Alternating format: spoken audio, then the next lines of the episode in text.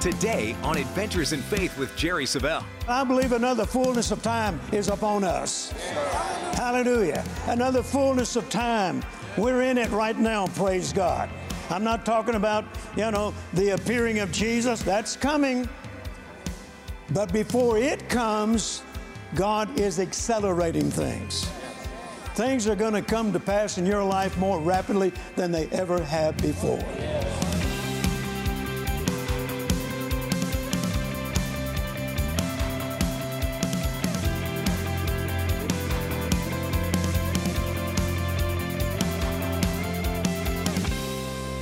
Divine acceleration is the supernatural ability of God to bring His plans, His purposes, and His will to pass in a much faster rate than humanly possible.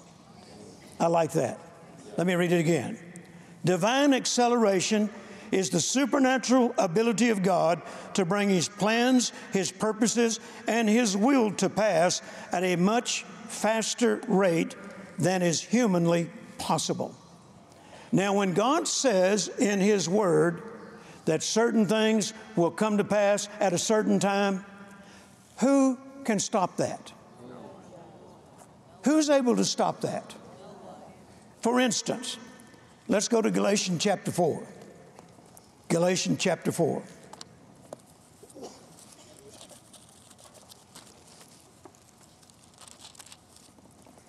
Look at verse 4. When the fullness of time was come, fullness of time. Let me read some other translations. When the proper time had fully come, that's the Amplified. The message translation says, when the time arrived that was set by God. The Passion Translation says, when the time of fulfillment had come. The New Living Translation says, when the right time came. And another translation says, when the time came for completion. Now, if you keep reading this, you know that it's talking about God sending His Son to redeem mankind. Amen? To fulfill the mission and the assignment that was on Jesus. So when the fullness of time was come, no government. Yeah. Come on. That's right. No religion, no devil could stop it from coming to pass. Can you say amen to that? Jesus came with an assignment to destroy the works of the devil, to redeem us, hallelujah, to make us righteous, having right standing with God, to cause us to be blessed and highly favored. And when the time was right and he came and he fulfilled his assignment, Satan had to stand by and watch it happen and couldn't do a thing about it. Well, I believe another fullness of time is upon us. Hallelujah. Another fullness of time. We're in it right now, praise God. I'm not talking about, you know, the appearing of Jesus. That's coming. But before it comes, God is accelerating things. Things are going to come to pass in your life more rapidly than they ever have before. Lift your hands and say, I receive that, praise God. Hallelujah, I receive that. Amen. Go with me to the book of Amos. And once again, this doesn't mean that we no longer have to use our faith. What it does mean is it's not going to take as long for things to come to pass that you've been believing for to come to pass as it has in the past. You know, there, there are some things that I'm enjoying today that I stood for 20 years for. Yeah. Yeah. Amen. 20 years. Yes, sir. But they came to pass. Yep. Now, once, once they came to pass, I, I, I didn't remember how long it took. Right. I was too excited praising God that it happened. Yes. Yes. Amen. 20 years. I, I, I've heard prophetic words come forth with people saying, and, and people that I have confidence in their ability to hear the voice of God, that uh, what took 20 years will take only months now. what took months will take only hours now. God's accelerating things. There's a lot of people in here experiencing it. Now, listen to this Amos chapter 9 and verse 13. Behold, the days come, saith the Lord, that the plowman shall overtake the reaper, and the treader of grapes him that soweth seed, and the mountain shall drop sweet olive, and so forth. But notice he's talking about acceleration, divine acceleration. Now, the message translation reads this way Yes, indeed. It won't be long now. Things are going to happen so fast, your head will swim. One thing fast on the heels of the other, you won't be able to keep up with it all. Everything will be happening at once, and everywhere you look, blessings. Hallelujah. Come on, folks, that is shouting ground right there. Everything is going to happen so fast, you won't be able to keep up with it all. And everywhere you look, blessings, blessings, blessings, blessings, blessings. Hallelujah. Say, I receive that right now. Amen. The NIV translation says, The time is come, says the Lord, when the grain and the grapes will grow together or grow faster than we can harvest. Hallelujah. That proves to us that God is capable of accelerating things. He can slow things down, He can speed things up. Remember what He told Joshua? Tell the sun and the moon to stand still until we win this battle. And He commanded the sun and the moon to stand still, and they obeyed. You don't think God can speed things up? Amen? Well, go with me to John chapter 2. John chapter 2. You're all familiar with this?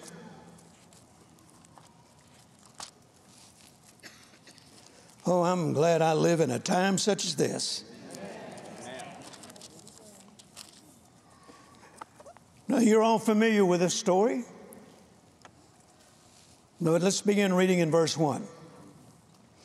And the third day, there was a marriage in Canaan of Galilee, and the mother of Jesus was there. And both Jesus was called and his disciples to the marriage.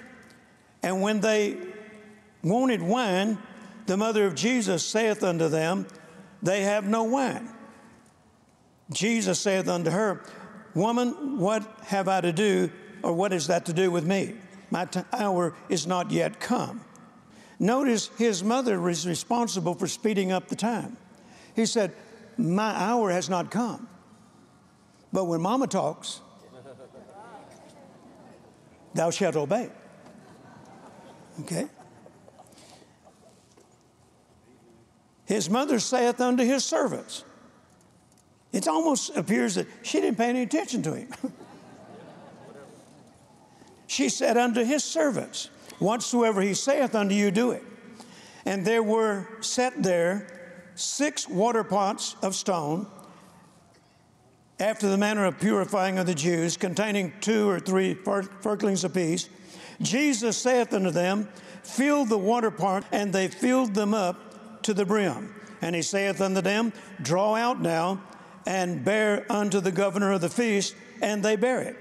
When the ruler of the feast had tasted the water that was made wine, and knew not whence it was, but the servants which drew the water knew, the governor of the feast called to the bridegroom, and saith unto him, Every man at the beginning doth set forth the good wine, and when men have well drunk, then that which is worse or drunk that which is worse. But thou hast kept the good wine until now. This beginning of miracles did Jesus. Say that with me. This beginning of Jericho, uh, Jesus, I'm sorry, this beginning of miracles did Jesus. Say one more time. This beginning of miracles did Jesus.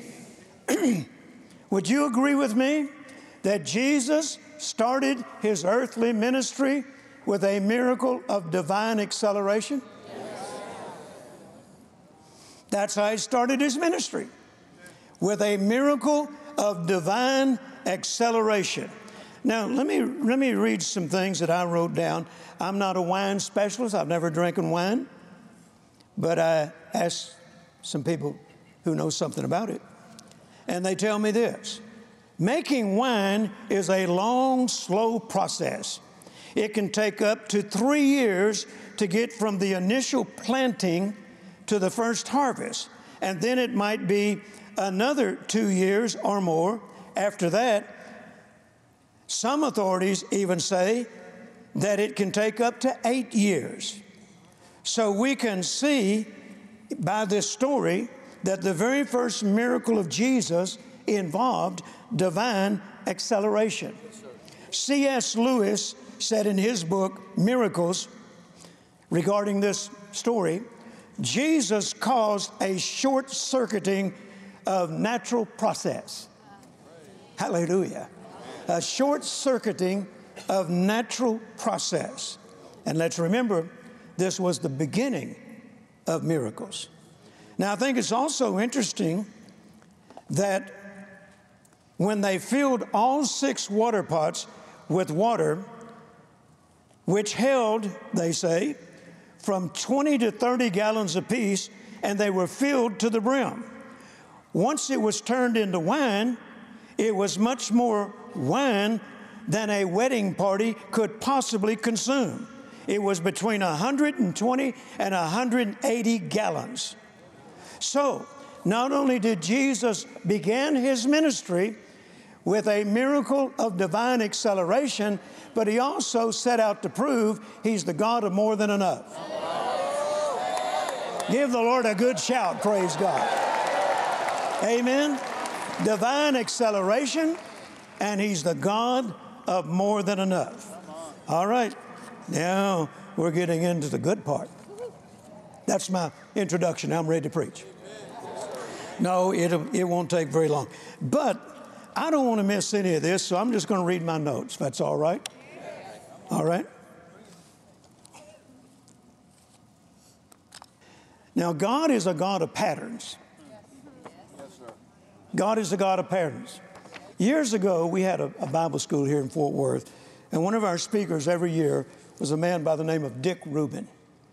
Dick was instrumental in bringing about that great move of God that happened down in uh, Florida many years ago. He, he, he set the stage for it.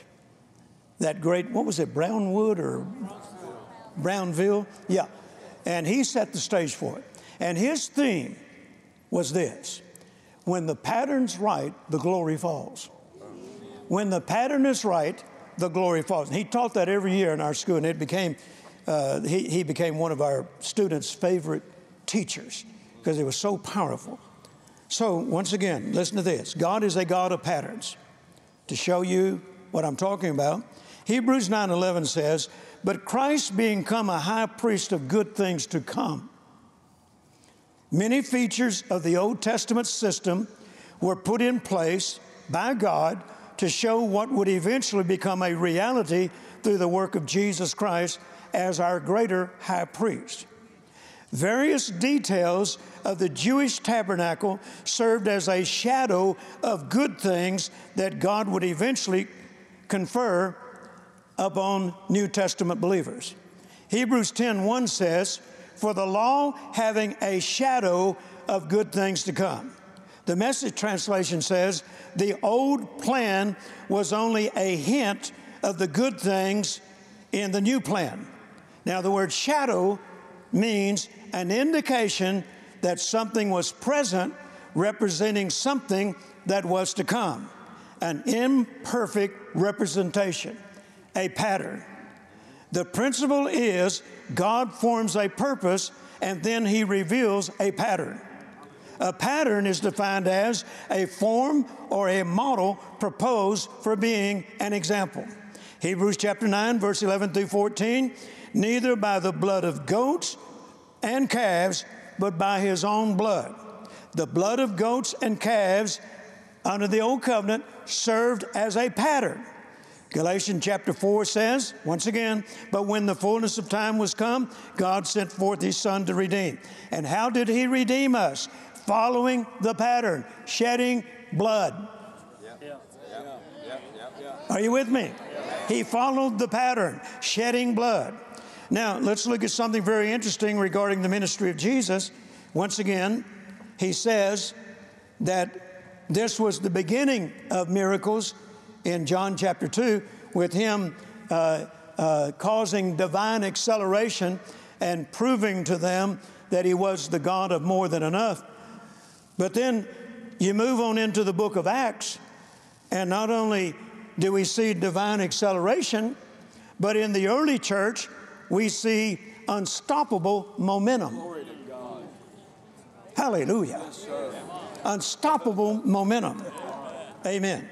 And momentum is defined as movement with impelling force. Acts chapter 2, verse 41. At the birth of the church, the day of Pentecost, Acts chapter 2, 41, and the same day were added to them about 3,000 souls. Yep. They got filled with the Holy Ghost on the day of Pentecost, and now 3,000 people come to Christ. That's unstoppable momentum. But then, short time later, Acts chapter 4, verse 4, many of them which heard the word believed, and the number of them were about 5,000. Notice what's happening. Notice what's happening in the birth of the church. Unstoppable momentum. That's what God intended, and that's what He desires for the church to experience today. Yes divine acceleration and unstoppable momentum, praise God. Now, the only thing that stopped that momentum was they got religious. They got religious. And religion has a way of stopping a move of God. But God's not done yet. Look your neighbor and say, The best is yet to come. Amen. So, my point is this I, I want to throw out something for your consideration. You don't believe it? Fine. Just for your consideration. I wrote in my notes if Jesus began his ministry with a miracle of divine acceleration, could it be that God is going to close out this church age with the miracle of divine acceleration? Would you agree with that? Folks, we are in a time of divine acceleration. God is speeding up things. Now, you know what that says to me? Amos chapter 9, once, once again. What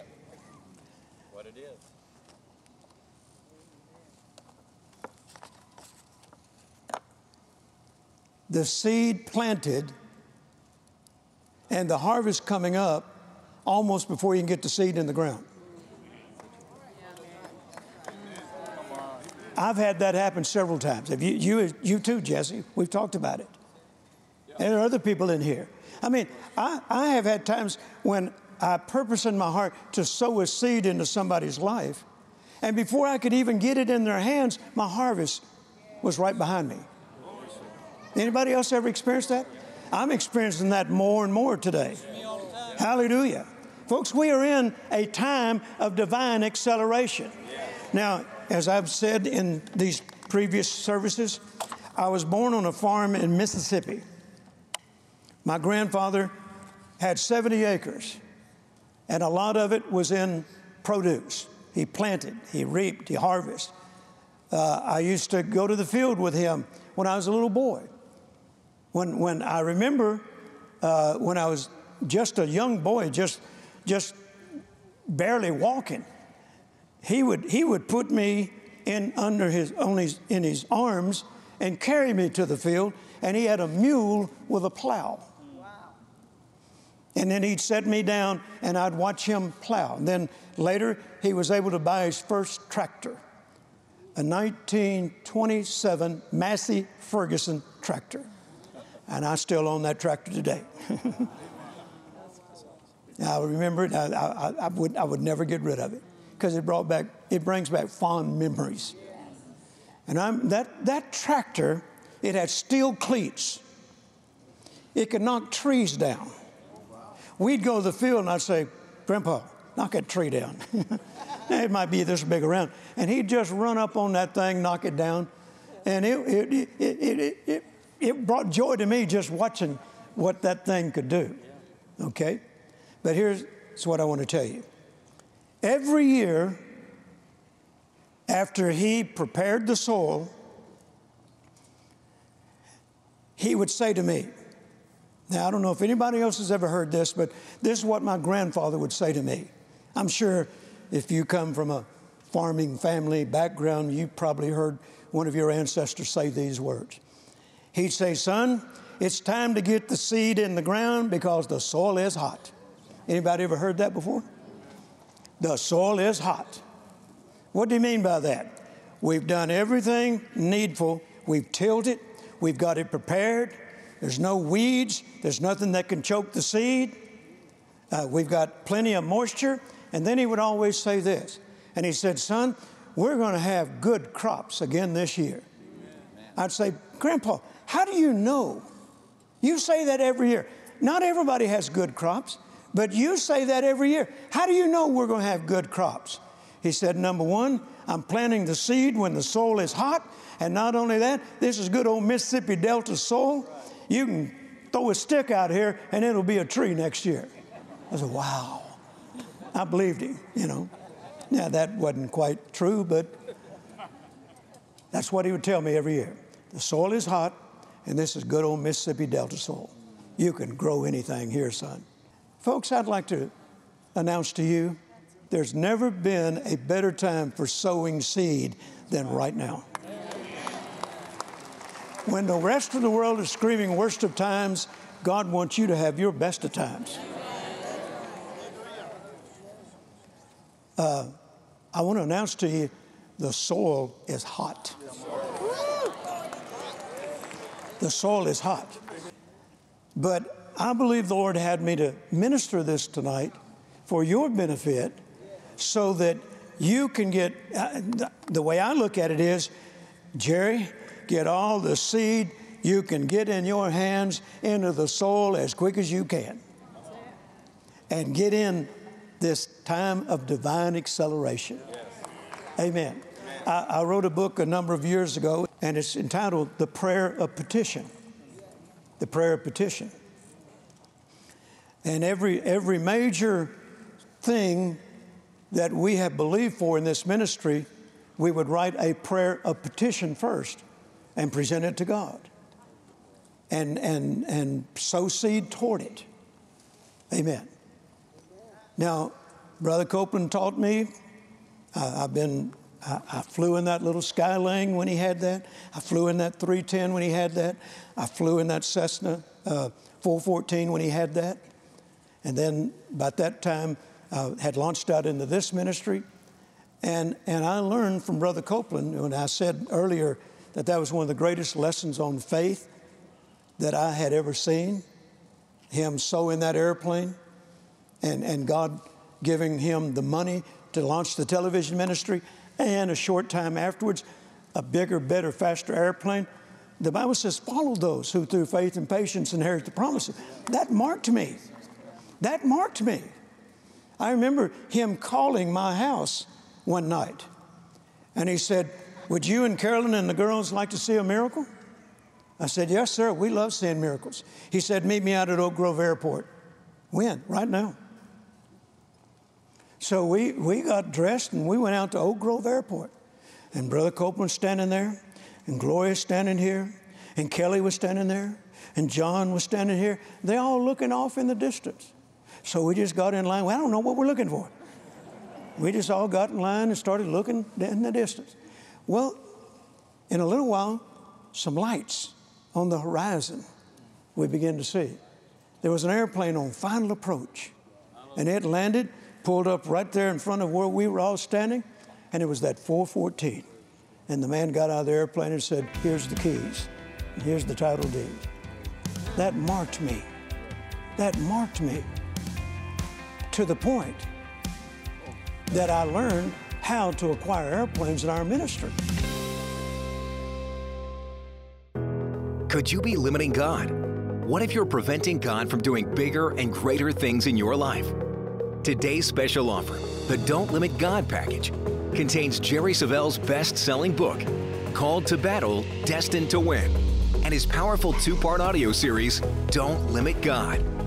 It's time to expand your thinking and reject small ideas. It's God's idea for you to prosper, and He is able to pour out His extraordinary abundance and provision. He loves to turn around impossible situations. In this package, Jerry teaches how to get into agreement with God, how to see from God's perspective, how to win every fight, and how to receive a miracle. Don't delay. Call or go online now to jerrysavelle.org and request your copy of the Don't Limit God special package. Refuse to think small any longer. Order now and learn how to align your life to God's plan and receive all He has for you. Thank you so very much for joining me today. And I want to encourage you to join me as often as you possibly can because we have been instructed by the Lord to help build up your faith, help encourage you, help cause you to become the winner in life that God wants you to be. We're going to continue talking about over the next few weeks this subject don't limit God. I want to encourage you to be in faith. Don't ever stop trusting God. Don't ever stop believing God. And don't ever give up on His Word. Don't limit Him because God has big plans for your life, and they do not include failure and defeat. So, one of the ways that we've learned today on how that we limit God is through our small thinking, through our negative talking, and forgetting about the power of His hand forgetting that God is capable of doing what men say is impossible. Don't ever forget that and don't ever give up on Him. Amen? So I want to encourage you just stay in faith, and God is going to see you through no matter what you're going through. Victory is possible, and failure and defeat is not inevitable. Amen? So let me remind you of our special offer two CDs entitled Don't Limit God. These are very powerful. And even though we've talked about some of this information, this covers so much more, and I know it'll be a blessing and an inspiration to your life. So don't forget that. Two CDs entitled Don't Limit God. Then my book entitled Called to Battle, Destined to Win. I wrote this a few years ago, and people have enjoyed it all over the world. We are called to battle. This is not uh, something that we just, you know, tiptoe through the tulips, so to speak. We do have a fight. Paul said, fight the good fight of faith, but it's a battle that you can win. Called to battle, destined to win. The Don't Limit God series. So if you'd like to have this in your home, the ordering information is on your screen, or you can go to jerrysavelle.org and all that information will be repeated. Join me again next time, and until then, remember, your faith will overcome the world.